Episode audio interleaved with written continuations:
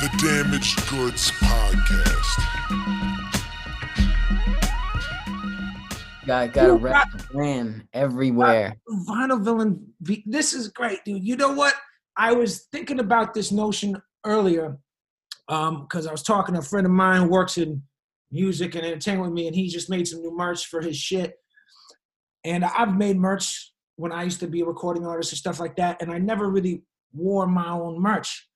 And- Uh, Oh, see, you're you're wearing the Vinyl Villain beanie, and I was like, "Is it cool? Is it all right?" Apparently, in, in in your realm, it's all good. It's all good to rock the your own yeah, man. I mean, who you know? I got I got the the OG hoodie right here too. You know, I've what I seen mean? that one too. It's a dope logo. It's a dope That's logo. the thing. You know what I mean? It's it's it's very recognizable, and everywhere I go, that's you know what I mean. People are like, oh, I really like that. You know what I mean? And it kind of gives an open to like, oh, you know what I mean? Like introduce myself as you know what I mean, the character. You know? Oh, you like it? Well, it actually happens to be me. So you don't have Yeah. any problem like wearing your own shit. Nah, not at all, man. Nah. I think like I mean, I was doing it before, you know, Westside Gunn and all those those cats, you know what I mean? But like you look at people like that, like they wear their mer- their own merch, like And if you think rep the brand. yeah, people who are just regular clothing line designers, not like a, a musician with his merch, but a person who designs a clothing brand, they're gonna wear that, and that's their baby too. I guess you know what? It's not as bad as the person wearing the shirt of the band that they're going to see. You know, like if, if there was a Vinyl Villain concert and a guy came with a Vinyl Villain shirt, I'm sure actually you would love it. But the other Yeah. Vinyl Villain fans in the crowd would be like, this fucking guy with the Vinyl Villain shirt, we're here to show, you know? Yeah, yeah. Nah, I mean, yeah, I, I I wear it everywhere. Like I said, it's a very I mean, it's a very recognizable character. You know what I mean? have so uh, it's just open. one of your stickers. You gave me some stickers when you were on uh, on our me and Beans' Rain and Rail show on Dash Radio, and I have one of them on my surf bin. I have like a bin. I keep my wetsuits and all that shit and just cover Yeah, yeah. stickers, and I have one of yours on there too, man. Yeah, man. It's it's you know, gotta push the brand. That's that's the biggest thing for me. Like it's it's all about branding. Like at the end of the day, yeah, I'm producer, musician, artist, whatever you want to call it nowadays. But at the end of the day, it's just uh, you know what I mean. I want people to buy into the brand, even if you don't let because because I could sell merch to people that don't listen to the music. Yeah, you know, I really learned the value. Well, I, I knew the value of merch. I used to sell merch and shit like that. But when I was working for uh, Slayer, like the heavy metal band, um, I really learned the value of merch because, I mean, these guys, their merch game was insane. And talking about that joke of people wearing the, band shirt to go to see shows. Yeah, I always thought it was so fucking a silly, corny idea because they make fun of it in movies. Started working for Slayer and they're selling out these big places, with arenas, clubs, stadiums, whatever. And everybody's wearing fucking Slayer shirts and they're coming to buy more. And it was the Yeah. first time I'd ever seen like an overwhelming majority of the crowd wearing the band shirts at the show. But their, their merch is so sought after and they do all these different unique things that the fans are such fans of the merch dude they would make so much money in merch every night like i i don't even want to say the numbers out loud but it would be mind-blowing how much they would make Yeah, I would say I, I think that's like I think a lot of places, a lot of bands, artists, you know, the the number one moneymaker was always tour. And then because of that, you could sell merch on tour. So you know what I mean? Artists make more, I think, now off of merchandise than any other aspect of music. you got to have cool merch too i mean a lot of artists i'm sure just sell shirts and posters and shit because someone's a true fan but then Mhm. some artists have managed to have merch created that's like so cool you'd wear it regardless if you're just a super fan if you're a, a mediocre fan or even people that you know there's the cases of people who don't even listen to the misfits but have a misfit shirt and uh, Exactly. that's a powerful thing to have in your repertoire as an artist because it's a revenue stream that's pretty fucking important um, Yeah, yeah. yeah, that uh that diversified business mind that you're hearing or seeing on Damaged Goods this week is uh is a young man who's a a real I don't know he's kind of an ill popping hip hop producer man not even kind of he is he's a he's a producer an artist and I had the pleasure of meeting him in person on um, Rain and Real which is DJ Beans and my show on Dash Radio he came up and then you're actually kind of from the same place I'm from in Boston, Yeah. which made it kind of. I, I picture you to be about ten years my junior, So maybe you're not, but I was like, yeah, this guy's from a different generation, but he's doing it with all these ill artists. And I didn't even know that some of the shit I was listening to from these artists was produced by you. You know? Yeah, that's a good feeling, man. What uh I mean I could tell him, but um who are some of the artists that you've been working with and producing for for the last few years? I mean, I think it all started really like I mean, I've been producing for a long time, you know what I mean, making beats, we'll say. Um, and then I think it really started to hit a trajectory with uh I dropped a project called New Crack Era with Eto. Yeah, Um big project. maybe about two years ago. Yeah, now I think it was like two Christmases ago.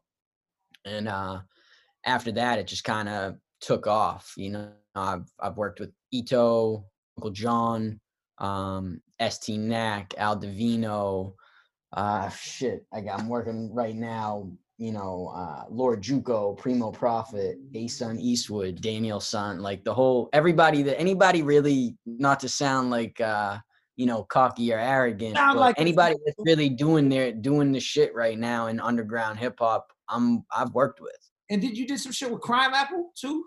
Yeah, yeah. Me and Crime. Um, again, this was really early on. Um, did a single, um, just a cassette single, and yeah, thirty cassettes sold out in less than a half hour.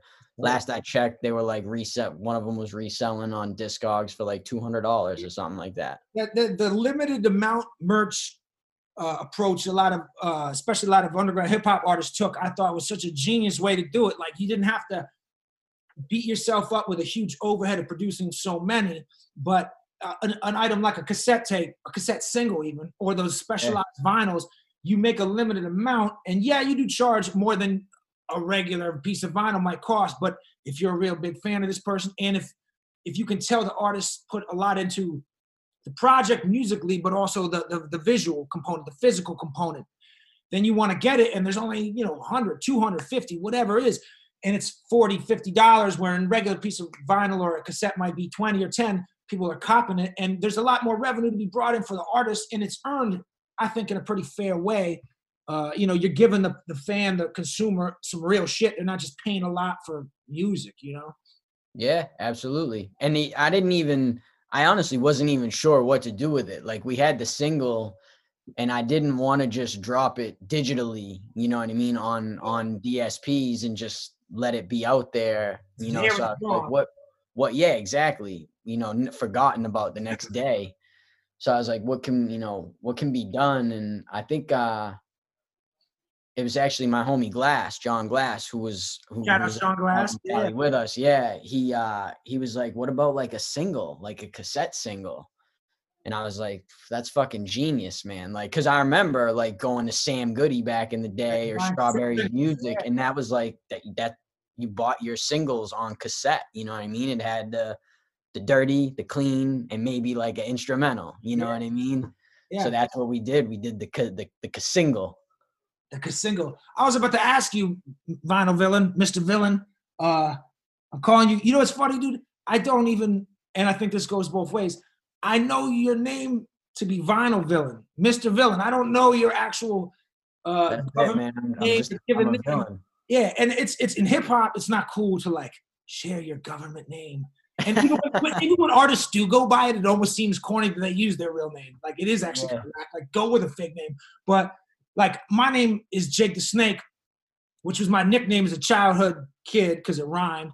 And You going were, a of, you were a fan of Jake the Snake, Oh, re- uh, the wrestler. of course. And when I started making music, I just used my nickname, and then Jake the Snake makes J the S, which is short, and all the shit. But also for me, nobody could pronounce my last name. Growing up as a kid, little league coaches, teachers, fucking other kids, no one can read it, spell it. So instead of just getting it butchered all the time, I keep going by it, even when I'm like, now I'm not making music, but I'm broadcasting or this and that. When I made my book, though, I gave my I put my government name on because it was so personal. Going Yeah. forward, I want to push the government name a little bit, but damn, ain't nobody pronounce it right. So you might, Mr. Villain, maybe you're like, unless Mama Villain, her name is Villan or some shit with an apostrophe. You maybe you have a crazy name too. We won't. I don't know. No, it, it actually, matter of fact, I mean, it's not crazy. It's Are you gonna are you gonna drop are you gonna drop a bombshell on damaged goods and share your fucking government name? it's not. Well, it's not like it's not a crazy name. So, It's tell me, share. I be, I I hated well, and I don't want to say I hated it, but I you know what I mean. Growing up, similar situation, like nobody could pronounce it. It was always, and it became a very Oh, popular. Let me warn you though, warn you. If you tell me your last name or name right now, and actually I find it to be very easy to pronounce, I'm gonna feel hurt. oh no, the last name not so much, but the first name right, it, let was- me- it's- let me- it was different at the time. Share So um yeah, my name is Aiden. Aiden. Okay. Yeah. So but growing up, you know what I mean? I, it was just you know nobody could pronounce it. It was it was I was like the first one. A I D A N. Yeah, yeah. Yeah, because you don't look like an Aiden. You look like a Leo, like a like or like a like I don't know, like a rock. got Vinny, Vinny one. Yeah, You know, seven, you know Seven L from uh George. yeah. So yeah, George. Yeah. Yeah. So here we are throwing governments out like it's nothing. And you know what? yeah. Funny, dude? The modern technology, I can find your fucking government name out. true, true. But yeah, so I was um he's got a record store in Somerville and uh called Vinyl Index. So that's now where I get all my records. And um I think same deal. He he had no idea what my name was. And one day he was talking to Loman, um, Billy Loman, who's I thought Loman, that was his real name. Shout out Billy Loman. I thought that was his real name too, since we're on this subject. That's not his real name. real name. That Yeah. puts me too. The fake real names. Actually, I've had to use So, non-musical purposes, so I get it. but uh but yeah george was like he was like oh your your, your boy vinny came in and he was like vinny he's like yeah the villain the vinyl villain vinny and Ah, he's like that he was like where the fuck did you get he's like that's not his name he's like oh he looks like a vinny you do. What, what are- you gonna are you gonna complete the cipher and share your last name, or is that too crazy? oh nah come on there's, That's all right, there's no need there's no need Yeah, because I would have taken you way more for a Vinny than an Aiden. You know, I don't know. You, but hey, man, you, it's the beard now it's the Yeah. beard that's why you know, depending on where you grow up, a name like Aiden might not have been um, so commonplace in Massachusetts. Certain things like that. So I get it. well it became popular like a couple years ago it was like the number one name like boy's name Oh, shit. When I was, i was growing up it was I not like my name, my first name growing up either. In, in elementary school, I would write like fake names on like my homework, usually from like a movie I just saw, like Marty McFly or some shit like that. Teachers would be like, "Who is like whatever?" And like I I grow to like Jake now, but when I was little, for some reason I didn't. I don't know why, but it's not a bad name. Must be a thing. Must be a, a New England thing. Yeah, some some shit, man. Um, but yeah, dude, you got you you you look like you're in a snug, comfortable environment. If you guys are listening, listen with your eyeballs and picture Vinyl Villain inside a, a little studio type room. He's got a like a like a crew neck sweatshirt on and a and a scully. He looks comfortable. He's got the beard because it's cold in the East Coast right now, or rainy, snowy. Shit. Yeah, weather is shit today, man. So I always really enjoyed making music because you're inside, you're in a studio. Uh, on days where it wasn't nice out, or if it was, I didn't want windows in the studio, which is fucked up because I love sunlight. I'm in the sun all day. But when I would make music, I didn't want sun like bright. It could be gloomy outside, but I would either put a curtain down. And I imagine even more so for a producer, you want to feel like you're even more in the back cave, even more like inside. Oh yeah, yeah, definitely. The way usually the window's not open. Like, I mean, I got a light on now because you know we're doing this. you, need- you need a uh, little light, yeah. But yeah, for the most part, yeah. I mean, I've never most most studio sessions. Yeah, I mean, they're, they're you got to create a vibe. what I Yeah, mean? that's I've always um, really enjoyed like the ambiance of certain recording situations. I would I would tend to go to studios where yeah, like I got to be cool with the engineer. We got to have a vibe. Um, and it's got to be good, you know, good place, reasonable, close, whatever. But I have to feel comfortable in there. And there's, excuse me, there was even studios that were top notch, high quality, really good, and engineers I fuck with would use them and shit. But it felt so stale or, or, or like sterile almost, like a doctor's corporate. office. And I don't want it to smell like cigarette butts and like cobwebs, like the basement you imagine RZA did 36 Chambers in. But Yeah, I want some some kind of ambiance, some kind of vibe. You know, get yeah, in the yeah, definitely. I don't want it to feel like a doctor's office. You know, Yeah, I can't touch anything in here. You know what I mean? Like, nah, see you- weed in there, some you know, there's got to be yeah, du- dusty dusty record crates on the floor. something you or like hardwood. I like hardwood, kind of like studios that I don't know. This is me and you doing the age battle again. I don't know if you were old enough to know about. um Fuck. Now I'm blanking on the studio. It was right above Little Stevie's and Looney Tunes um, in Boston on, on Boylston Street. Cyber Sound. No, no, not Cyber Sound. Um, that was on on Newbury. It was on Boylston, right, right above Little Stevie's. Fucking Jesus Christ! My man Matty Harris used to work in there. Tons of famous shit was the vinyl Yeah, reality. that's Cyber Sound. No, bro, Cyber Sound is the one on Cyber Newbury. Sound was on on Boylston. No, Cyber Sound was on Newbury Street. The one that is upstairs above Little Stevie's. It was called. Fuck. If it ends up being Cyber Sound, I'm gonna be so mad.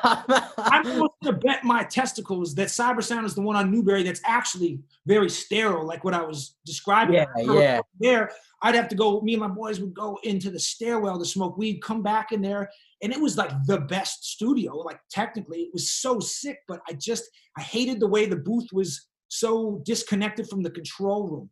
The place Yeah. I'm talking about had like multiple rooms upstairs with like a lot of hardwood though, some big, big performance room, some small booths. Uh, fuck, man. The dude Joe Mansfield, who who kind of started Landspeed Records, he did vinyl reanimators. He was big back before my time. I think he had a stake in it, and I'm blanking on it, dude. Anyway, but it was a grimy studio. My point. Yeah, yeah. Nah, that's where you got to be. That's where you got to be. Yeah. When you being that it's like the, the year 2020 and technology allows you to do music from everywhere.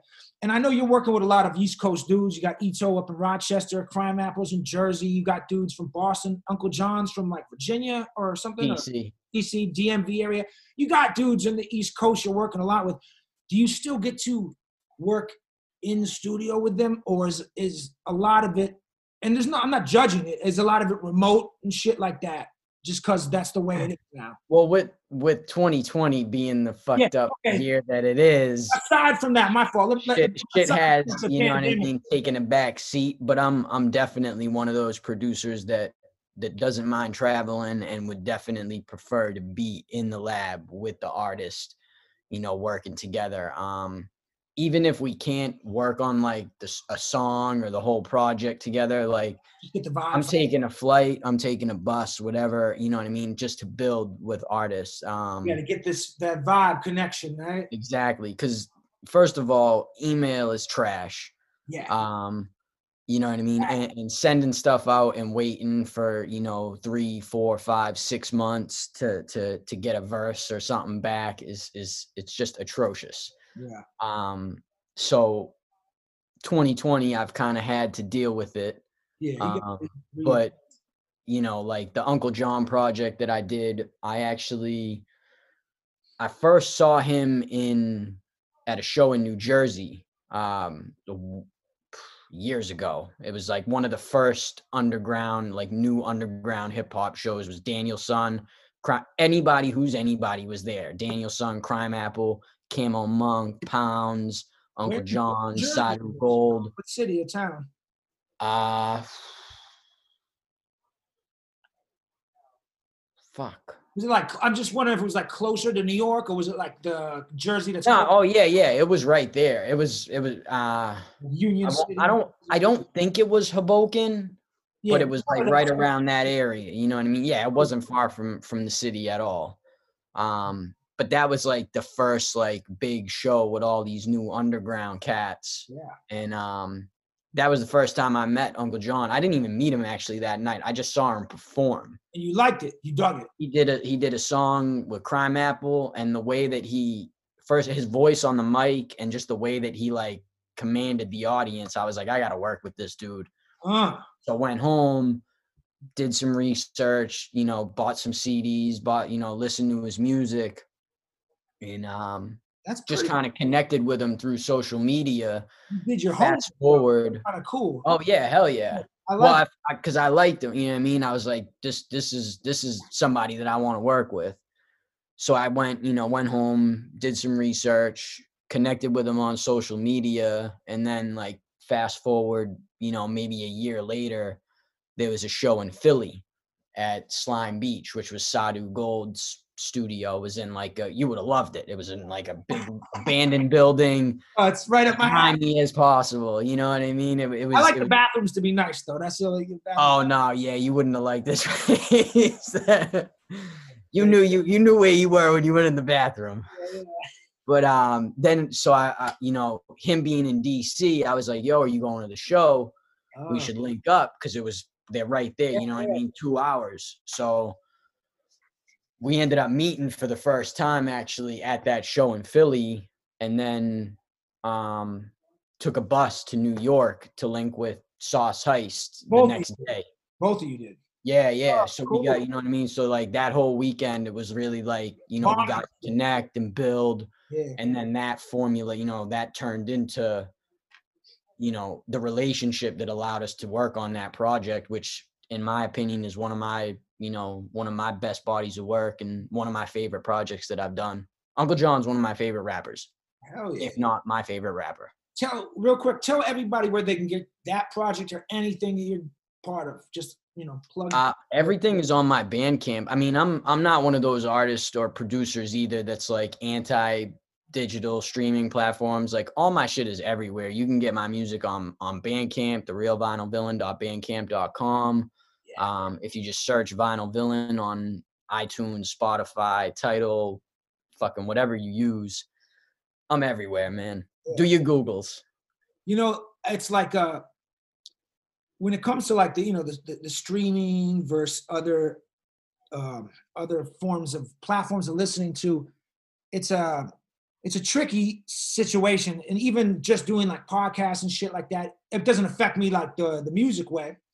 But when I was still making music, you know, streaming was just becoming more. I mean, yes, they had like iTunes and shit. I was selling albums there, and I, you know, drifted away from the physicals. It was, you know, selling, but like, uh, you know, SoundCloud and, and Spotify and shit. I was using those at the same time, and getting in Bandcamp too, but getting away from the sales aspect of, of, of just full albums and you know people streaming your shit, and then you know you, I know like you know like a lot of people know that especially Spotify a lot of the streaming sites they don't you don't the artist doesn't get as much right? And then if it's a big artist that's a pretty famous person people say well they got enough money I'm just to stream when when it comes to more indie artists of any genre indie rock I see the shit I have a lot of friends who do indie rock. Just like a lot of the indie and underground hip hop people I'm, I'm into and that I know uh, th- you know they, they do the streaming thing they try to drive some traffic to to their places of purchase like we were going back to the cassette singles and the vinyl because it actually does benefit you know the indie underground artists a little more because they tend to be in a, in a situation with whoever put the record out. I mean shit they might have put it out themselves. So they're going to get everything. Or a little more fair of a split. It's not like universal or sony or whoever's taking a big chunk. So it does really benefit somebody like yourself for someone to come to your Bandcamp or whatever and you see people more willing to support somebody like you versus I'm not shitting on like Pharrell or somebody, but you know, somebody who's probably not going to be hurting if you stream their album. Yeah, And- yeah. Recently, in just like the last four or five days, I've seen Bob Dylan.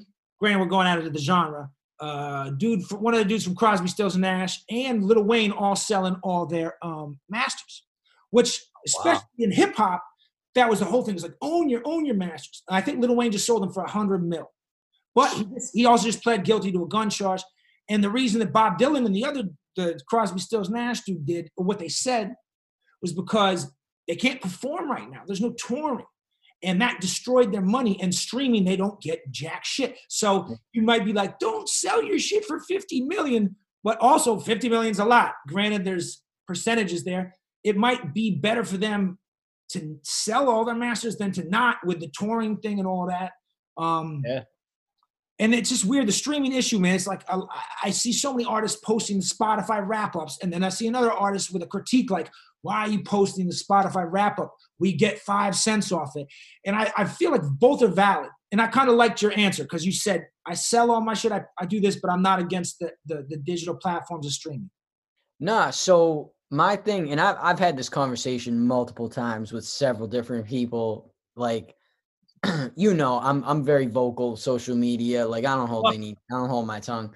I love it. but my thought process behind the whole situation is like there not everybody is hip to to Bandcamp or to you know not everybody is is going to go to your website and has a PayPal account that or Venmo account that they can purchase music off your website and you know what I mean so everybody has a fucking iPhone Yeah. you know what I mean everybody has uh this in their pocket an iPhone and Android so everybody has access to iTunes Spotify Yeah. whatever you know your your your phone comes with itunes on it you know what i mean apple music like on i mean it should come free that's a whole nother thing but so i want like i want anybody to be able to listen to my music i i do understand the um the artists that are like you know m- my shit's art and you know you got to pay for the the higher price because it's art i get that but not by not putting it on streaming, it's kind of like you're leaving money on the table. You know what I mean? Granted, it might not be a lot of money, but it's still money on the table. And I'm not well off enough to leave money anywhere. You know what I mean? No, totally. I mean, what I think about when I'm in that situation is it's not even that I'm leaving money on the table, but is it like, am I depriving some people of seeing, hearing, reading, touching my art? Or am, am I limiting my audience? Like with with uh, with my book that I put out, and I'm writing another one. I faced a similar issue that I didn't really know about, but in my publishing contract, uh, I get less royalties when my books are sold through Amazon. And my publisher explained to me because because Amazon can ship to anywhere in the world like the next day and all this shit, they take more from the distributor and my royalty rate is actually out of anywhere you could buy my book, whether online at all these bookstores, in a bookstore itself or Kindle ebook. My royalty rate is the least when it's on Amazon. 90 something percent of my books are sold on Amazon. And I can promote the other places and shit, but if you have Amazon, you already have your credit card information in there. You got it all ready to go. You can just buy it easy and they already know your address. If I was to say, hey, buy from, which I have been doing, is like buy from this website or this place, I it benefits me more. Oh gosh. Now and I hate doing this as a consumer too. Gotta put in my credit card info. Gotta put in my address. Gotta go to this whole new thing. Maybe I just don't want to do it that bad and I don't buy it. So am I gonna lose sales? Maybe it's less money in my pocket, but less people reading my book, liking my shit. Am I gonna Yeah. lose my exposure, my music, or is it better for more people to hear my shit or read my shit so that the next project or I get a little more leverage? I can eventually get to a place where I can control this distribution and where it's consumed and make more money, but I have a bigger audience, so I have more power. You know, that's like an issue I think about a lot. Nah, that's I agree hundred percent, man. That's that's exactly my thought process. Is like I want I want my music to get out to as many people as possible. And if if uh you know, I know that you know a 45 50 55 year old person is not going to go to my Bandcamp to purchase anything they're gonna they're not gonna know how to figure that out. Even one of my best friends from high school same age as me was a couple years older 35 36 years old. This kid don't have facebook don't have instagram twitter. respect this kid. Nothing nothing. He's anti social media all of that. already. but he and, and he's still and he's i don't want to say stuck in the 90s because that has such like a bad connotation but like as far as music goes like he listened to wu-tang Yeah. old wu-tang old nas Yeah. madlib Quasimoto like all that shit that that was old you know what i mean Yeah. not familiar with any new artists so i'm gonna tell this kid i'm gonna explain to him how to use bandcamp Yeah. get the fuck out of here. You're crazy. I told him download Spotify. It's free. You can create an account. It's free, and then just type in these names, and you're good. Sometimes what? even that's too much knows. for him, though, you know. Some people Now he's familiar with Daniel Son, Rome Streets, Eto. You know what I mean? Like he streams my music now. Like before that, like he he wasn't even doing that, and that's my homie. You know what I mean? But like. I can't expect this kid who doesn't have a Facebook account to go to Bandcamp and create a fucking Bandcamp account. dude. I, bro, I, I have friends like, look, even a little older than me, who like, you know, they they maybe they went to prison for quite a long time, and they come out, And uh, not only are they still stuck musically, Shit's changed, man. but they're like, "Yo, dog, can you burn me a CD of all this new shit?" I was like, "Bro, I don't even have the kids. Well, Yo, these new computers don't even have a CD drive. I don't even have a CD player in my car. Like, I could like, yo, just get a spot or SoundCloud's free. And they're like, you know what? I'm like, yo, trust me, this is a cheaper way. And like, I can't burn you the CD. Like, fuck, I don't need. I used to burn CDs. I love that. I love making mixtapes. I can't even do. Yeah. And uh, and they're stuck in the musical time period, but also sometimes the, the technological one takes a little while. And even when they come around to the technological one, still like culturally, they still are back in, in a different time period. And I, sometimes I like admire it, but I know I I wouldn't want to be totally stuck there because I feel it would be an uphill battle on the daily. You know, just living life like like you're going against the grain too much, and I already do go against the grain. So. Yeah, yeah. Yeah. Yeah, nah, man. I'm I'm I'm all for wherever you can listen to my music, listen to it. Oh, You know? man. no, I, I dig it, man. Like, it's uh, it sucks because I try to buy certain artists' music that I really, really, really fuck with, and then sometimes I, I'm just gonna keep it real. I'm lazy because I'll stream shit. Now I buy vinyl, I buy records. You know, uh, I buy like hip hop shit, but I also buy tons of of old shit, old soul, classic rock, old reggae, jazz. I'm a big jazz head, and then I inherit records from family members and friends. So I like listening to vinyl. Um, but you know, like I can go buy. Oh, what you got for me right there? Oh, dude, a little sunrise, dude. Sunrise. It, you know what, man? I think anybody, especially if you're in hip hop, you should listen to some Sun Ra's. You should also watch Sun Ra's. Space is the place because there's so much. Uh, there's gonna Vinyl Villains like got a great smile on his face. He knows. there's a lot of audio clips from Space is the place that have been used in hip hop albums, and it's like it's like a magical. This dude's kind of like like like the way George Clinton and P Funk was so like out of this world, extraterrestrial about some shit. I feel like Sun Ra was on that, but on a whole more spiritual, different level. Um, but my point is like I buy vinyl a lot, uh, and I'll I'll try to buy digital albums of some dudes I really fuck with. Like like, I bought the, like the last Roc Marci or certain shit. But sometimes it's like, fuck man, I I, I end up buying, I just streaming it and if I like it, I'll buy it. And sometimes I still stream it. I feel like a dick, you know, like, you know. Um, I, I you know, as an artist, I don't I, I don't I don't like there's no slight towards that. You know what I mean? Like I don't take offense to it or anything like that. Like like I said, like as long as you're listening to the music, I don't give a fuck where you're listening to it. You know what I mean? Even if it's if you're streaming it for free on YouTube, you know what I mean? Like I hate listening to music on YouTube though, because I hate when people. oh, it sucks. Yeah, it's the worst. and Pay for the yeah, Spotify. Bite the bullet. Pay for the Spotify. Save ten dollars a month on your snacks and food. yeah. Uh, Pandora. I don't want to hit a damn commercials. It's not 2011, bitch. Get that. Nah, I don't even know anybody that still listens to Bro, when Pandora. I first moved to LA, I was uh, associating, fornicating with this young lady, younger than me. Mind you, I'm 38 now. So this is when I'm like 33. And she's probably five years my junior. So she's young. She's like real hit, you know. And we'll be at her crib or whatever. We're doing our thing, you know, in this music. You're in the vibe. We're enjoying the sensual moment. And then commercial breaks. I'm like, what Oh, that's the Pandora. I was like, the Panda. What? I was like, bitch, you at least fuck with some SoundCloud. I know you. I know your whole image is SoundCloud. At least for the love of Christ, like, let me give you my Spotify account. We don't. We ain't even close. I'm not even sharing a Netflix account with you, but I will let you use this. yeah. Commercial interruptions, and with the YouTube shit, it's like the commercial interruptions. I can't. Oh, it's crazy. Uh, TV. I don't haven't had cable in like 12, 13 years, maybe. I hate commercials, dog. Yeah. Salesman, It's crazy that we've gotten to that point though, too. Cause like think about that. Like Before we were little, I it's never like that. Like now, now it's like you're like and and so here's the here's the fucked up shit too. Like I got Hulu. Yeah. And They I don't commercials.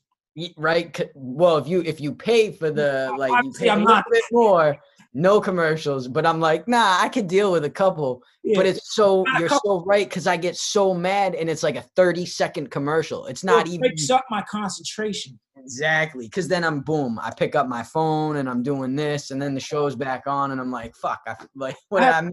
Yeah, I have very bad ADD, and that's that's my fault. That's my fault. But that's why I've never been into video games because I need something intense, deep, or, or or whatever to grab my attention. Making art always was drawing, painting, making music, even writing books like surf and skateboarding. Something that sucks me in. I love movies because I get sucked in, or if a series that I can binge watch, you know, skateboard Yeah, videos. yeah. But I don't watch sports because sports is cool, and then Sports Live is cool, but I mean on TV, then there's a commercial, and not only does it throw my concentration off, but I'm insulted by the uh the fucking the advertising, dude. Like I'm, I consider myself. This is my moment. Let me be cocky for one second. You got to be cocky. Go ahead, I man. myself an intelligent dude, and I know a thing or two about sales, and I, I studied psychology. So when I see advertising, I kind of see through it, and I get angry that I see how they can take advantage of people, and I'm like, this is. I just get back to the show, and now I forgot what's happening, and I went to my phone, like you said, or I went to get a snack, and, and like Yeah. I don't pay for Hulu. I use my boys. Account, so obviously I'm dealing with commercials. I'm just trying to watch a 22 minute Bob's Burgers episode. I gotta watch four commercials for fucking Amazon Prime or or some gambling scratch ticket commercial. Yeah, yeah, yeah.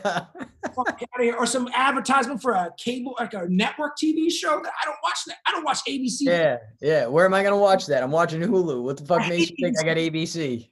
Fuck ABC Family, bro.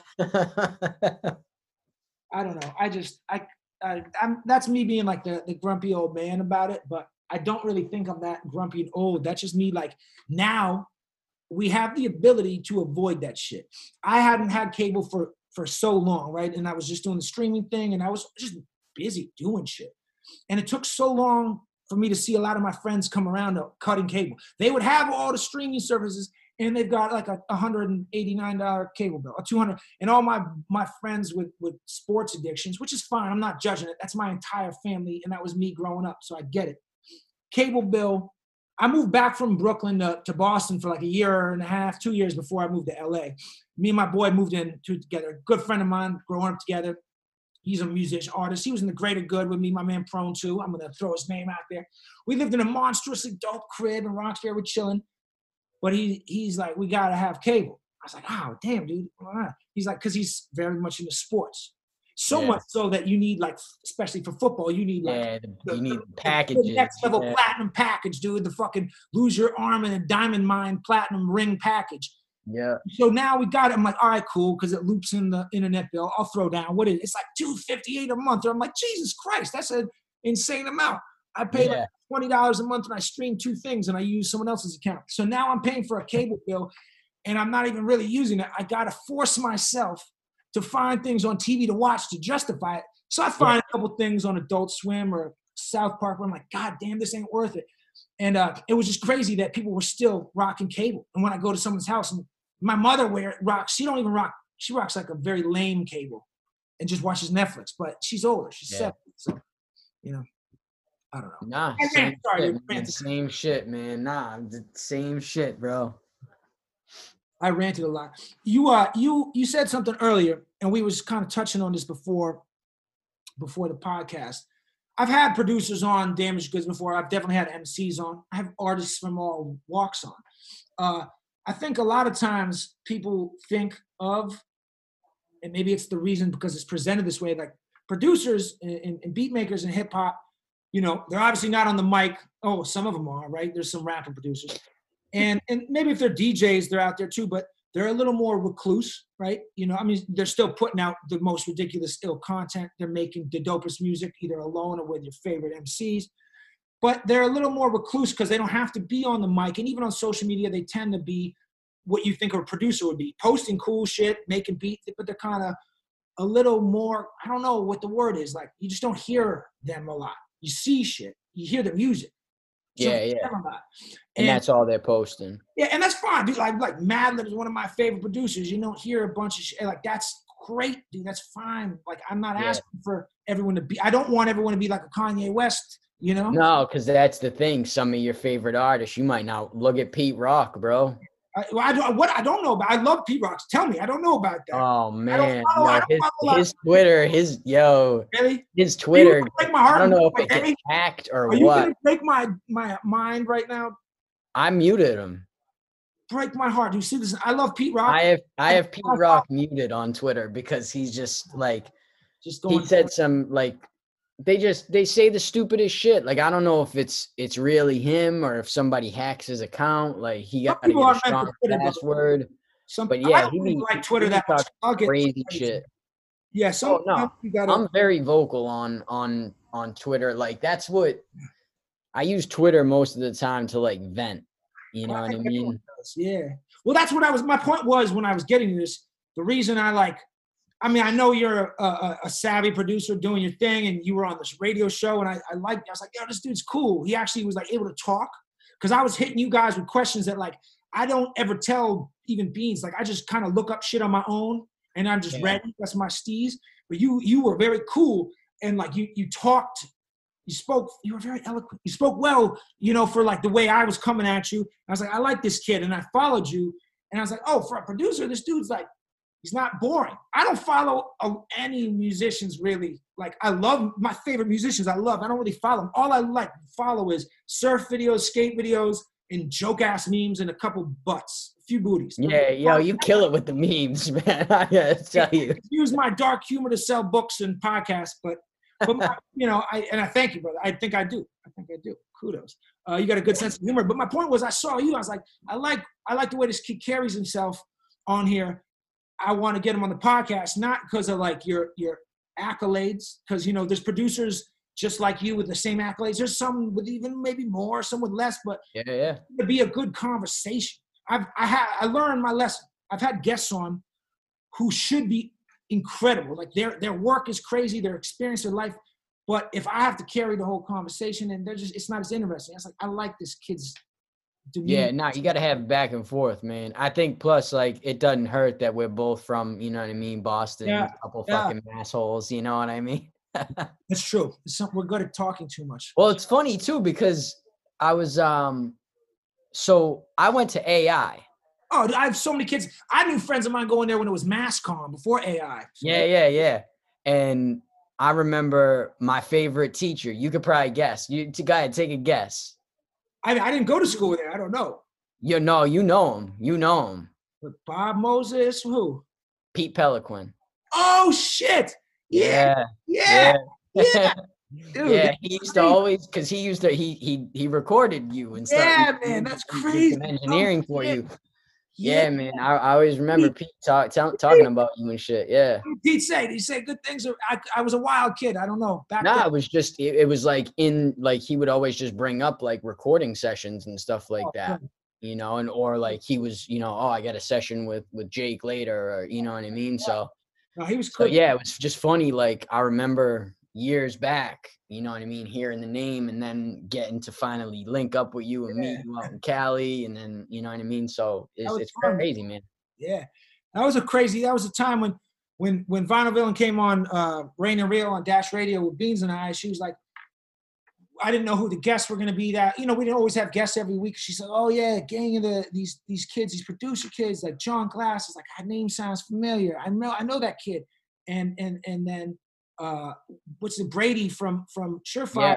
Yeah, yeah. I knew Brady. I was like, oh shit, I know that dude. And then then, then Vinyl I was like, I just know that name, but I didn't know you were from Boston. I didn't know you personally. If I actually did know you in the past, I apologize because a No, no, no. We never. I think that was the first time we ever really met. I did a lot Yeah. of drugs and I have a bad memory. So, but he told me it was like five of you motherfuckers came, and there was another dude whose name escapes me, who was like a, a- musician, like a, a, played the bass. Thomas, yeah. Thomas, yeah.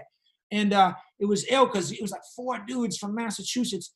And I knew John, and then I knew you, but not knowing you. And I knew the accolades. And then when I looked up all the shit all four of you had done, I was like, yo, these kids are uh, doing a lot with a lot of these current artists.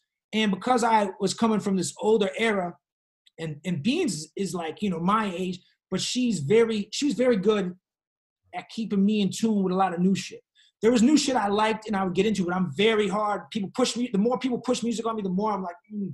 I like to find it on my own. I'm the So same way. Doing the show though with her, just from what the playlists were, what she would play, and guests would have on, I'd have to get hip. Either I'd look up dudes and learn about them, or I'd hear these songs and like, oh, I like that song. Who was that? And she would tell me. I was like, oh, I've heard that name a million times. I've never listened to this dude shit just because I'm a grumpy. I'm not even grumpy. I'm just a lazy ass dude. Uh, Yeah. uh, but I, I've heard the name a million times. I like that song. Now I'm gonna check it out. Oh shit, I like this shit. You know, like I knew Eto already, and I knew the new crack era project because Beans was down with it. Had no idea that was you, and I was like, oh shit, okay, you know. yeah and I like uh, I, I have a lot of Jersey homies who are Crimeapple fans, and and so I knew about that shit before I knew who you were.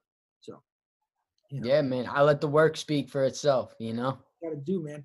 They always used to say, actually, yo, it was a funny. Speaking of 7L, what up, George? What up, 7L? I'm gonna I'm gonna tell you a funny funny 7L joke. So my man Papa D, shout out to Papa D. Do you know who Papa D is? Are you too young? You know Yeah, who Papa D is? Brick Records, right? Okay, shit. So yeah, Brick Records is a legendary uh, indie rap label from Boston. Yeah. They were very instrumental in the late '90s. There was like a little boom of indie hip hop coming out of like you know New York and maybe LA and overseas and Boston. And Brick Records put out some very influential vinyl. And later, I got them all. yeah, kind of absorbed with Land Speed Distribution, which became at the time the biggest indie hip hop distribution and what have you. And Papa D was one of the founders of it. Uh, like a fucking, I, I interned for that motherfucker for all them back in the day. I love those dudes, and I love Papa D. He did legal work for me. He's a great dude.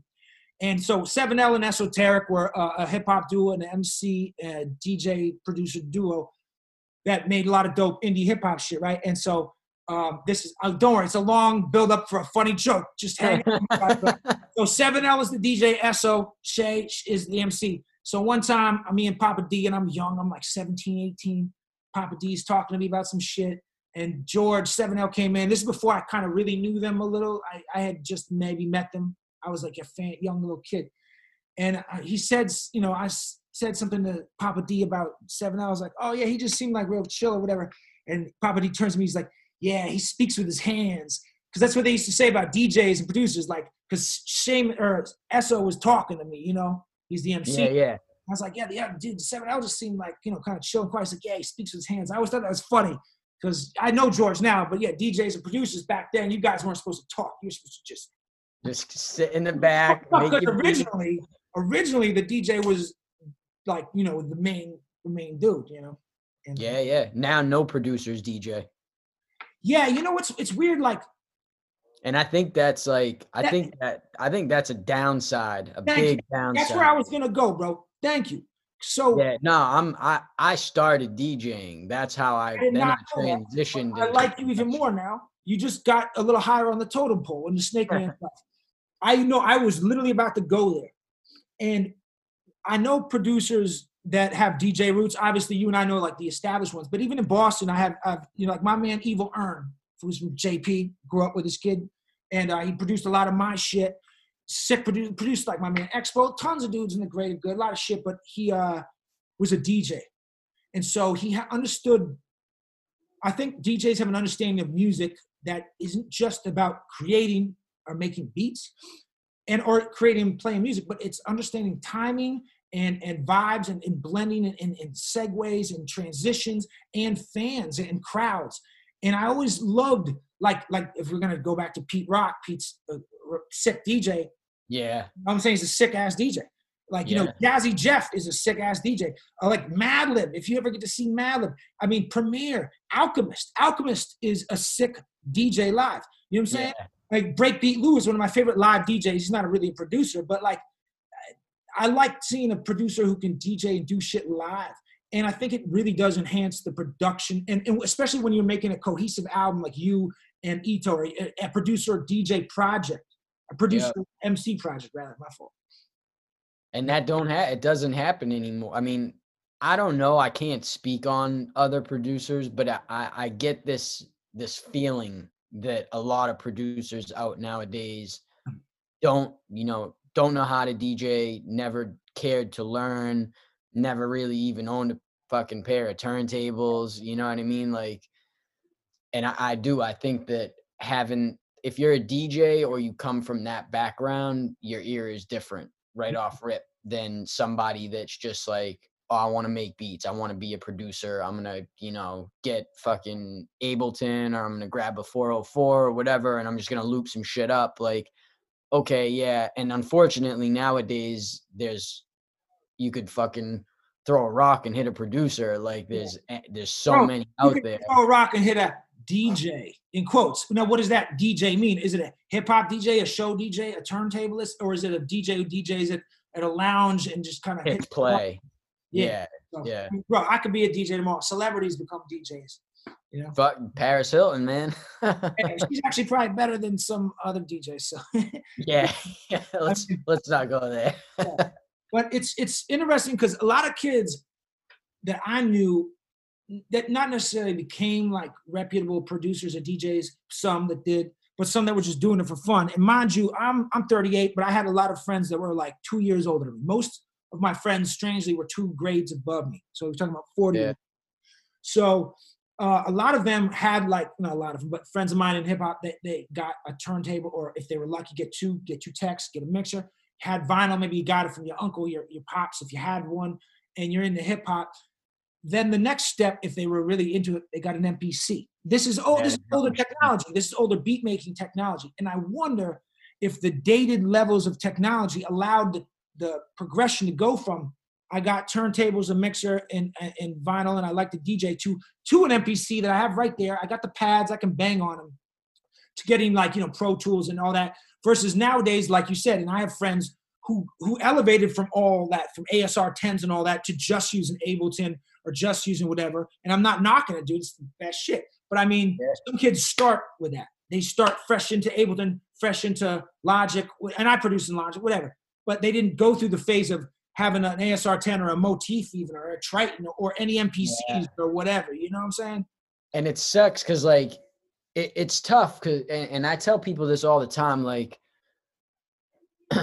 you can't say shit like that nowadays that- no i know and that's where you and i are very alike I'm allowed but- to say because I'm not a producer, but you you you can't say it. Producer. but even like by saying something like that people take effect you know oh you know people just get Oh, so offensive like Yeah, you're hating on the pussies nowadays. You like you can't say anything, but it's it really is like like you said, like yeah, you might you might be fresh out, fucking grab Ableton and and you're good. You know what I mean? Like you have an ear, but I just I think personally having that having to take those steps builds character. something about that. It's uh, it's I don't know. I mean, you could say it's like that learning process or running the gauntlet.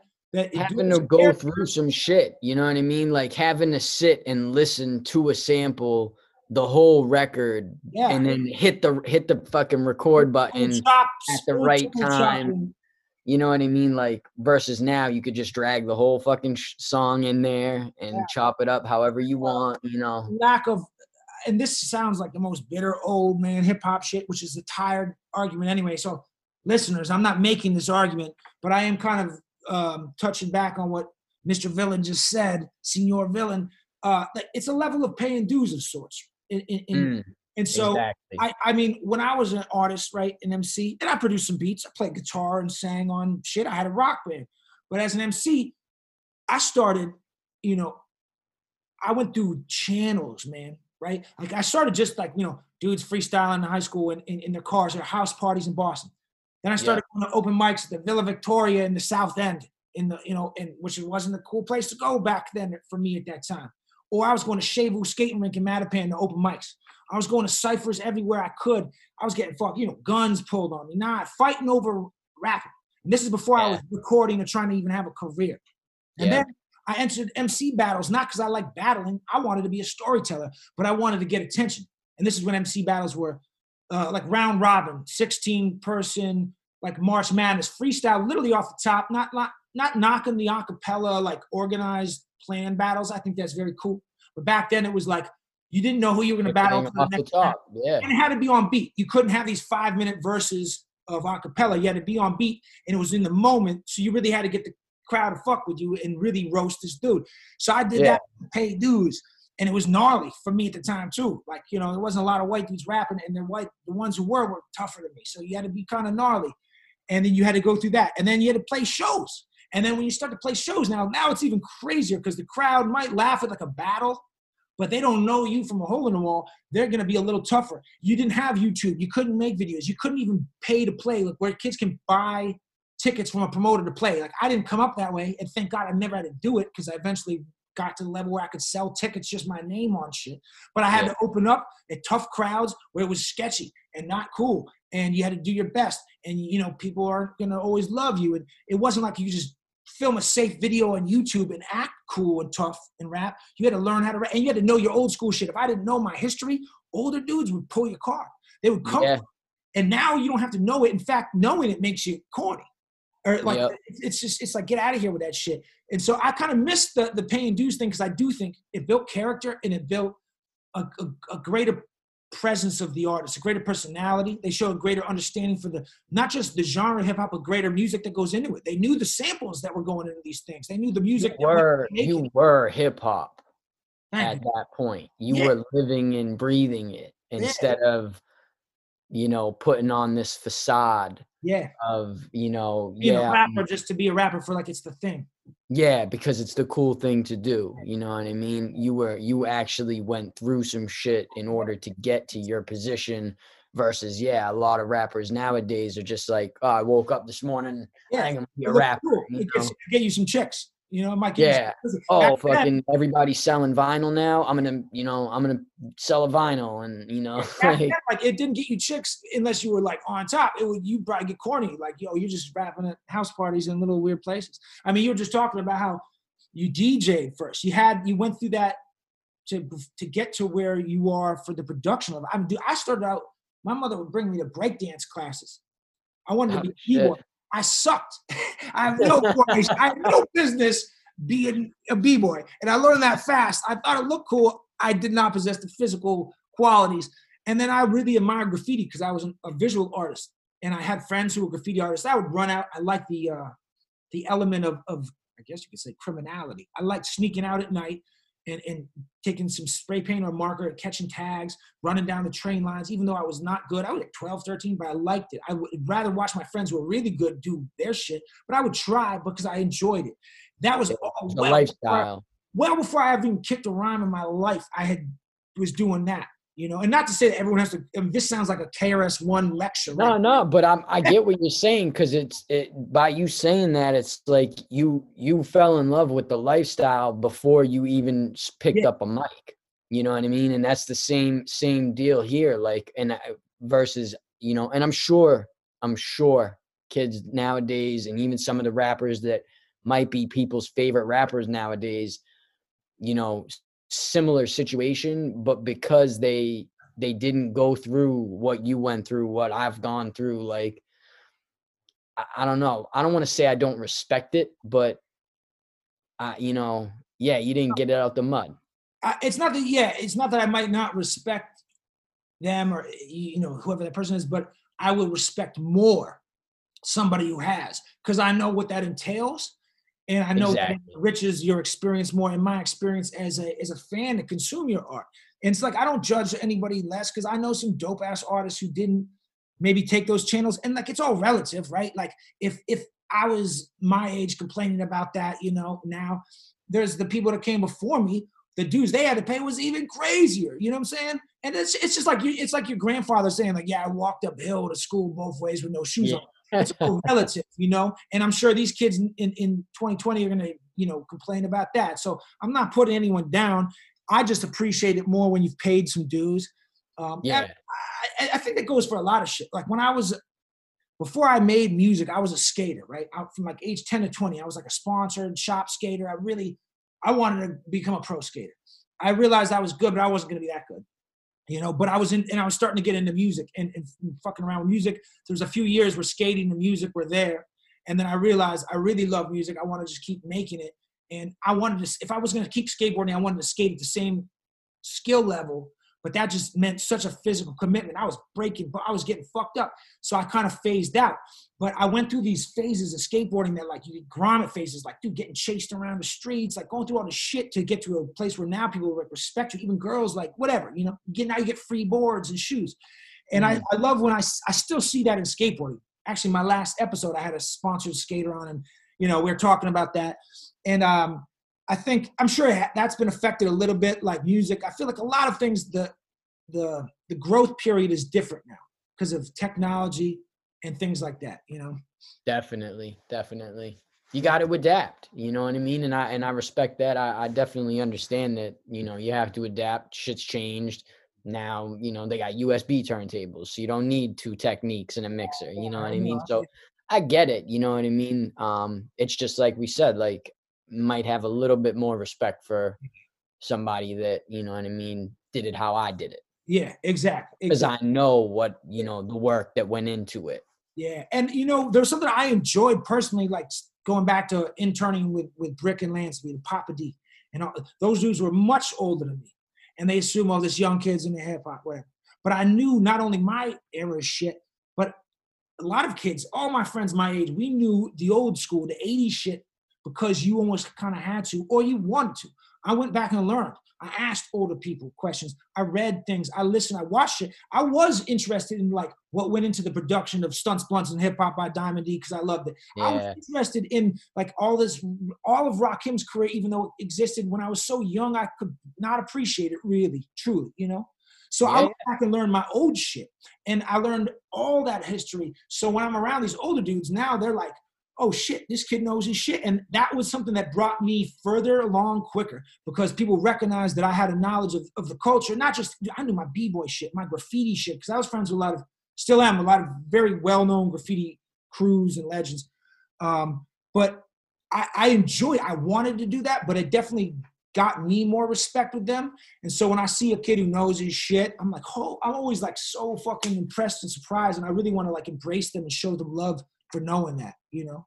Yeah, no, I feel the same way, man. When I was, you know, in high school, um, me and my homie that I was talking about earlier, like we used to, you know what I mean, get high and fucking we try to figure out the samples or the, you know, we'd be listening to to to music and be like, you know, when there were scratch hooks, you know what I mean? And we would try to figure out Oh, what record they used to, you know, who who who was who who was that? Was that a LL Cool J cut? Like what the fuck? What record was that from? That was the best. So like that's what I'm talking about. And this was before who sampled and before all that shit. You know what I mean? So so yeah, we were, you know, what do you knowledge, so to speak. What do you think about that? Because you just kind of touched on something so quickly that I don't know if everybody might be aware of this. There was a time in hip hop where it was very uncool to reveal the samples of a lot of shit. Now, honestly, there's the obvious ones that you know that weren't like everybody will know. A first listen, you're gonna know whether it was some James Brown shit that BDP used or some loop that Puffy took. But there was a lot of shit that was chopped, like anything Premier was doing, or certain people, Marley Marl, they were chopping shit so much. And there was a very strong ethos against revealing this. And then I remember early 2000s, I'm talking like 2000, 2001, 2, 3. I kept finding mixtapes and I enjoyed these mixtapes. I purchased them from different DJs that would play like the original sample transitioning into, into the song, right? Or just Oh, yeah, whole, yeah, yeah. whole tape of the samples. And I liked it because I kind of, some of them I already knew. You know, it wasn't a mystery. Some I was like, oh, that's cool. I didn't know that. And there was like, I even think, and I love Premier. He's like probably one of, if not the greatest, one of the greatest producers ever. I forget if it was on Moment of Truth or some album where one of the skits, DJ Premier's kind of railing against y'all are putting Yeah, yeah, on blacks. And there was a problem with that. And then it's to a point now where you can't hide that shit. So I think it's been embraced. Like we can't hide we Shazam and like things like that sometimes will reveal the samples. You can there's an app I used to want to make that someone already made that's you play a hip hop song, it'll find the sample for you, or things like that. It's not much of a mystery anymore. But do you as a producer, is that still a thing? And if it is or if it's not, what do you think about that?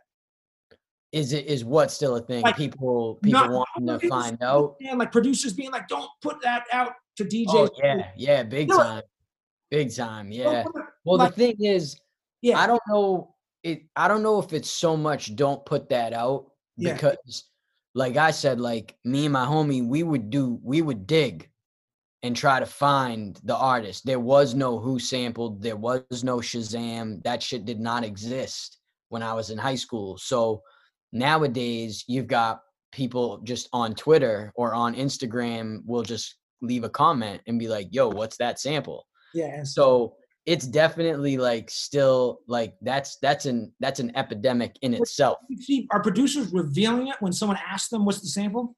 nah no hell no. Yeah, of course. it's not. That's like that's what i'm saying. It's like this whole thing where like somebody will you know stu bangers will post a, a video on on twitter of him you know what i mean banging on this shit and somebody would be like, "Oh, what's that sample?" And then you get a gang of producers that chime in and they're like, "Get the fuck out of here! You can't be asking that shit. Who, like, who are you? Where do you come from? What are you?" do?" You know. And Stu, shout out Stu. He's he's got a great sense of humor. He'll be like, "Oh, that's the diarrhea song from Turd Ferguson," or something like that. Like, says some crazy out there shit. I used to tell people like, "Oh, it's um." What's the fucking the Shrek song from Smash Mouth or whatever. You know what I mean? Not me, dude. I'd be throwing like throwing people off, and they're like, "Oh wow, really? It's that?" Like, yeah, man, I just chopped the shit out of it. Yeah. Hey, and a shout outs to Stu Stu Bangers, man. Like uh I don't know if you know, Stu and I did a lot of production together. Like I, I, I don't know, Stu, if you ever hear this podcast, we haven't spoken years, man, but shout out to you, man. I, I like seeing all the shit you're doing, man. I'm, I'm proud of you, man. Keeps banging. Uh, Stu came to Boston and me and him linked up. And like a few of my albums and mixtapes, Stu did mad records on. Like we had my big, my at the time, my biggest record was this record. We did two. Me and Stu did one with Devin the Dude and then one with Ras Kass on the album mine.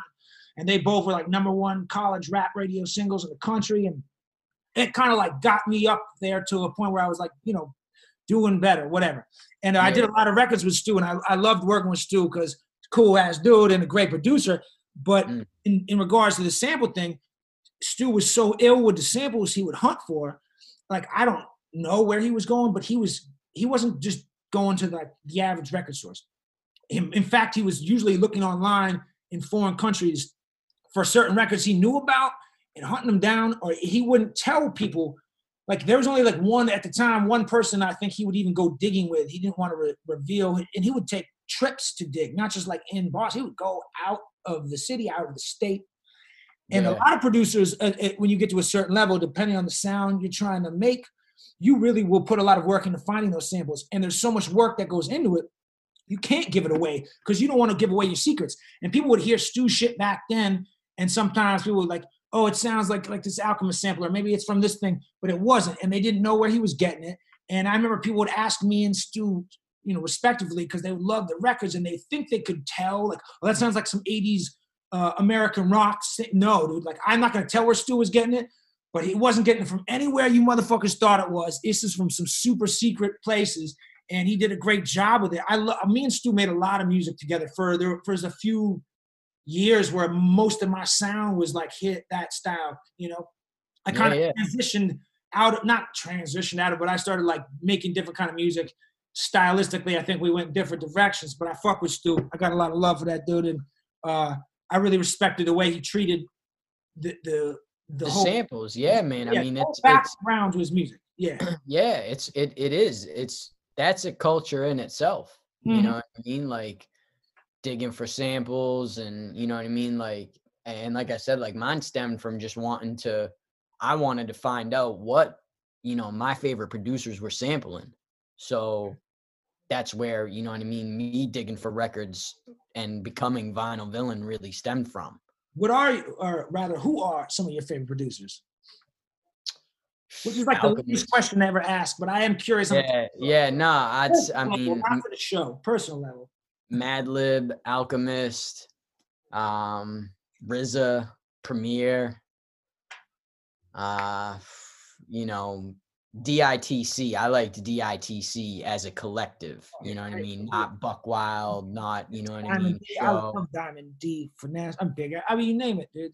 Show. Yeah, the whole. You know what I mean? Um, yeah. I, look, Alchemist is is is top top tier for me though. Yeah, Alchemist, like Um, I definitely I'm looking to get the the invite to Al's crib. You know what I mean? Like I see so many of my peers out there. You know what I mean? So I'm like, all right, you know, someday. he's a he's an ill artist to appreciate for me because he's a guy who never deviated from his style or sound and came in the game like doing it his way. Had a few like bigger like songs, but the Mm, songs weren't big because he changed his his sound, or not even that he gave a beat to a bigger artist. They were big songs for the same artist he worked with. Like you talking about, uh, we gonna make it with like Jada and Styles, right? yeah, Like they were like he didn't do a, a pop song. It just happened to be a big song for them, or the Hold You Down with Prodigy and Nina Sky, or then he became like Eminem's DJ, right? yeah, Uh, yeah. And he Yep. didn't produce a single, and maybe he did, I don't know, uh, a single Eminem record. I think he did his first one on this last project. Uh, Keep it all the way funky. I haven't listened to an Eminem record in a long time. Not, Yeah, not that I hate on M's legend. I'm just, you know, I'm very selective with my shit. But anyway, Al never really deviated, and he was able to like, you know, I'm sure he could have probably gone for bigger mansions and yachts and, and gone like the bigger producer way. But some people are like, they don't need they don't get greedy. They don't need too much. They can get enough and just be comfortable because they like doing what they're doing. And he, it seems like he likes what he's doing. He doesn't need to get so grandiose. You know, he doesn't. Th- and and Mad, Madlib as well. And I, I was really psyched that you threw him off on your list first because it's like Madlib for me, going back to Quasimoto and going back to um, when they first came out. I was digging that shit in the '90s, and and then there was some time in like the 2000s where like yeah I fuck with Madlib but not here and there. Oh, oh Madvillain album was like ridiculous for me, and then I always liked him. And then I think it kind of happened around the time that like the, the Pinata album with Freddie happened, where Madlib became kind of like my favorite now. And a lot of the shit he did with like he just has such a unorthodox approach. He doesn't His catalog is crazy. And you can't. Not everyone can rap over a Madlib beat. It takes a real ill MC like Doom or, or Gibbs or someone with a flow that can adapt. Yeah, yep.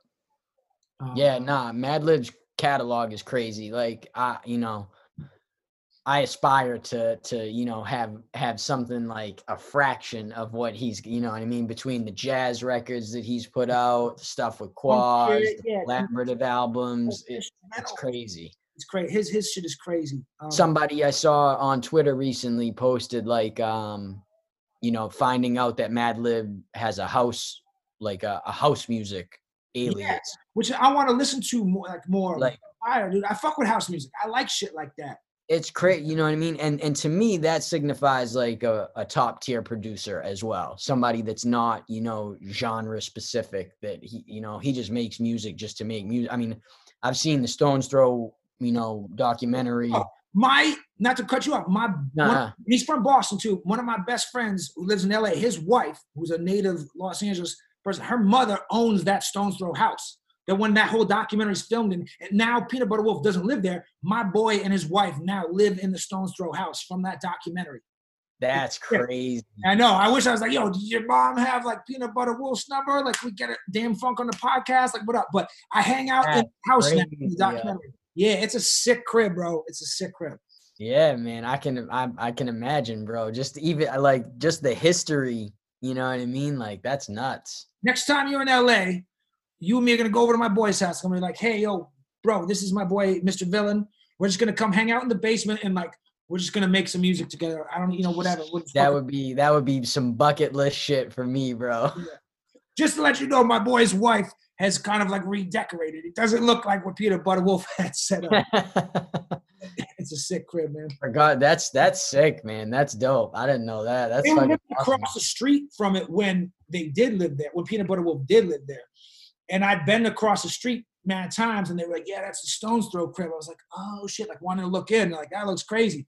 And now to be in it, it's a sick ass house, dude. Like, Yeah, man. That's nah, that's that's dope. And that's what I'm saying. Like that's what I was saying. Like I've seen that documentary so many times. And like Peanut Butter Wolf's another one. Like beast. I don't know if like I know he's a producer, like was, you know what I mean? Like the shit that he did with Charizma early on, and you know, he had his own thing going on Yeah. too, but like he was that man's genius, bro. Oh, dude, what I he's a mean? Like, visionary. he's a businessman. He's a producer, a DJ, and he's still a DJ, like a fucking DJ too. You know? yeah, or like a real DJ. music. And Stones Throw gives back a lot to, uh, at least in LA. Like there's a lot of events that they've been involved with since I've been here. Like going to see everybody perform and DJ the park. Mayor Hawthorne, who was originally a DJ and almost an MC, like getting to see him and Dan Funk and Peanut Butter Wolf spin and Madlib hop on. Or he owns that bar. You know, he, uh, Ma- uh, Peanut Butter Wolf owns a bar that has all this vinyl in there. So whoever's DJing in the bar, they're only I've heard they're only allowed to use the, the vinyl that's at the place, you know. And, and That's that. sick. Yeah, I don't know if that's true or not, but it's cool. Like I like that shit, and I've gone to a lot of events of theirs, um, and it's it's fun because it's. I, And that's in LA, that bar? yeah, it's in uh, Highland Park, like a, a neighborhood uh, more on the east side. But and it's a cool spot, you know. And they do they do a lot of like events where it's it's a DJ kind of event, so it's not necessarily hip hop. But Madlib will get up there and spin some house. You know, Mayor Hawthorne will spin some soul. Peanut Butter Wolf, Dâm-Funk will do that funky shit. Uh, this Yeah. Nite Jewel, who I really like, a singer on their shit, she'll DJ. So I dig that shit, you know. Yeah, man. Nah, some- next time I'm out there, I can't wait until this fucking Corona bullshit is over, man. I I'm, I got the, the bug bad. I'm I can't wait to get back out there. Hey, man. I know it's like uh, California like had a little dip in shit and it was chill, and then it's undipped. It's not very chill right now. Everything's kind of shut down, so it, it wouldn't be fun for anybody to come visit. The same shit over here, man. It- you know what I mean? I, that's why I was t- I was talking to somebody earlier today about like it's weird how like the summertime it just kind of like dipped down and now like that like winter is here. It's like cases are back on the rise. I don't Yeah. know. Not even to like get into that shit or anything, but like Yeah, yeah, definitely not. it's, what, it's what all, if you ever study or read about viruses, which I, I took a lot of time to do, it's actually doing what they all do. This is like a trend, you know, and like they do become more transmittable the longer they're around. But as they become more transmittable the longer they're around, they actually become less deadly. Uh, and so like more people will get it, but percentage wise, actually less will be dying. Like more actually percentage wise, less way less people are dying than in September than in you know June, whatever. But that's not to get into it. But that Yeah. does make for a lot of panic and confusion and problems where you can't travel, shit gets shut down. Live music doesn't exist. Uh, nah, man. I don't even. Yeah, I, I'm. Let's not get into that. You know, uh, we're going back to another thing we said. I'm, I'm really doing a lot of uh, time traveling here, tying shit back. Is uh because now there's like YouTube and social media, and and everyone can kind of put themselves out there. There is a lot of producers who hop on the mic, rap, sing, attempt to sing. Vinyl villain on the mic, like why? And, and I, I mean this is a, a good question. Why, like, why haven't you decided to get on the mic, or is it just nothing you have any desire for? I just don't have. Yeah, I, I don't really have any desire for it. nothing wrong with that at all. That's actually an Um, thing. it's funny though because like same deal like i you know what i mean like i used to like in high school you know what i mean when i was like starting to make beats and shit um you know used to go over you know my homie's crib and you know chill in the basement we drink and smoke and Well, we throw on beats and you know i'd freestyle with him he rapped you know what i mean he was a rapper and i would just go back and forth you know what i mean? We'd freestyle all night just you know i can only sit there and play different beats for so long before i get bored and i'm like you know what? Like had a couple 40s you know what i mean? Like so you know once once i get like a 40 or two in me then then i might start rapping but it's got to be a 40 ounce. It's not like i can't have like a six pack it's got to be a 40 Would you you would you have a 40 ounce today?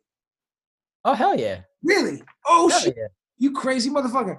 I I reached uh, an age many ages ago where like I stopped drinking 40s. Um, when I was young, it was for the probably similar. I mean, I mean, I haven't, I haven't drank in in a in a while. I'm not really a big drinker, Okay. but I would definitely like on some. you on didn't some have like a shit, private 'cause- on Thursday. Okay. That would that would bring that would bring me to like the that would instantly transport me to the 90s.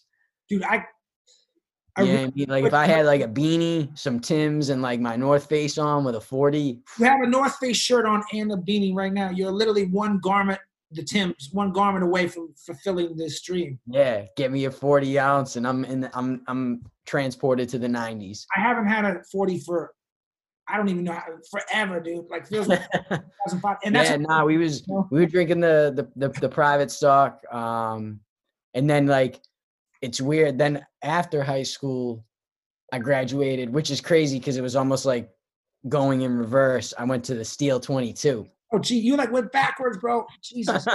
yeah. Oh, Well, because then I saw uh, like in the liquor store, and I'm like, oh shit, this is like eight, 10 percent alcohol. Like, let's fuck with this. What do we got here? You know? I used to drink the King Cobra 40s because it Hmm. Egleston, the, there was a liquor store that had friends buy them for, and it was a dollar ninety nine. It was like 50 cents cheaper than everything else. And it tasted shitty, but I was also Jake the Snake. So I'm going to get the King Cobra like a fucking idiot. Probably not tasting bad. But the main reason we drank 40s when we were younger was like, well, you know, especially when we were underage, somebody would go buy them. But it, it was economic. Like it was like 250 or $3 or whatever, or sometimes $2 for a 40, which is about 40 is like, I don't know, man. It's like, like two and a half, three yeah, beers. Three and a half beers. But it's not beer though. It's malt liquor. So Yeah. the malt liquor process actually makes it more intense than three and a half beers. So it's like fucks you up. But it's like think about you drinking a, a, a two ounce, a 20 ounce or whatever, no, a two liter bottle a soda, right? It's disgusting in the, the the lower third. So the lower third of the 40 was just fucking disgusting. But when you're Yeah. young, you drink two 40s, it's like five bucks, it'll get you faded and you're smoking blunts. But when I came Yeah. to the point when I was in my 20s, at some point I was like, look, if all I can afford to drink is 40s, then I shouldn't even be drinking. Not that I was going and getting like fucking crew and, and, and Dom Perignon and shit, but like let me at least get like an E and J or some terrible cheap like you know, elevate slightly, you know. But yeah, yeah. I had to I had to elevate. I had to elevate. Yeah, nah, I was I'm always I'm always thinking economically. It's interesting that you know, like, there's a lot of people I know who uh, I've, I've seen rather, who are producers and stuff, and there's an ambition to want to get on the mic for some, some not so much. Some just want to make music and, and maybe even executive produce as well as make the, the beats. Uh, but there's some, you know, that there's because you see some producers who get on the mic and it works out. And so I Oh, just trust me. I mean, it. The thought has definitely crossed my mind because, like, you know, being a producer, the the number one worst thing is waiting for you know verses, waiting for that notification. You know what I mean? Waiting to hear back. So yeah, like, if I could rap, if I could rap, I'd be like Al Divino. I'd have twenty fucking albums out right now. You know what I mean? Because I would just, I'd make beats and I would just rap on my own shit. Fuck it. But I mean, yeah, I I, I, I don't. let's do it. I don't know. I if if I were to do it, I'd have to be on some Madlib shit where I'd come out with an Yeah, alias. El I would adjust my voice, and you know, Dude, that was the most genius shit know. and eat and I, I think like the the the historical like um this is the most redundant shit I just I was about to say the most historical story. There's a story about the the the Mad Lib Quasimoto evolution was that like he took mad mushrooms and recorded that shit and like sped the voice up. And that's uh, a fucking great story, you know? It's like what every Pink Floyd story you hope is, even though that's not the truth, but like and it's it's incredible. You, you you speed your voice up, you make this weird voice, don't sound like you. The beats of fire, it works, and you ate a gang of mushrooms and made that record. Yeah, I remember when I when I was in at AI, um, Pete actually Yeah. showed us how to do that shit. Like how how like, Oh. and he didn't even like it wasn't like referring to Quasimoto or Madlib, but he just showed us like. I remember sh- him showing us in Pro Tools like how to you know slow something down and then speed it up and how it would affect the vocal. And uh, I remember like looking at the kid next to me because he was a Quas fan too, and I was like, "That's how he does it." Like, and it was both. It was just like light bulb went off. I was like, "Yo, that's Yeah, crazy." We about to go get these mushrooms and make this fucking music, dude. Get the fuck out.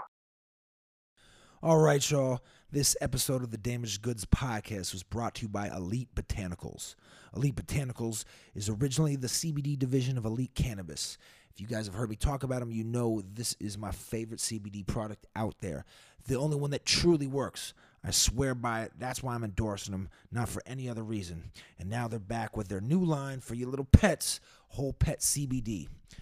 They are one of the first companies farming high CBD cannabis under industrial hemp regs. They've been working with CBD since 2013 with one of the first licensees in Colorado. Also, they've been working with Colorado State University since 2016 on their canine research study with CBD, so they know what they're doing.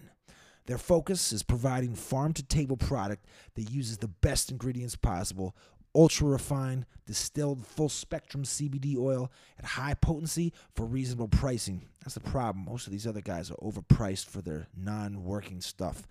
This allows for effective dosing and a 30 day plus supply per unit. For the pets, they've got drops that go on their food or in their mouth. They got chicken and salmon flavored ones. They've got soft gel capsules. They got a gravy powder. You just sprinkle that over their food or put a couple of water in there, and it makes a nice little gravy mix chocked full of CBD, glucosamine, and omegas for their joints. They've got nose and toes balm for cracked noses and paws. And they got some all natural treats on the way. All this is available at wholepetcbd.com. Elite Cannabis, Elite Botanicals, and now Whole Pet CBD, all from Elite. Go check it out. And now for an additional discount, use the promo code Damaged Goods. That's D A M A G E D G O O D S. Damaged Goods to get an additional percentage off.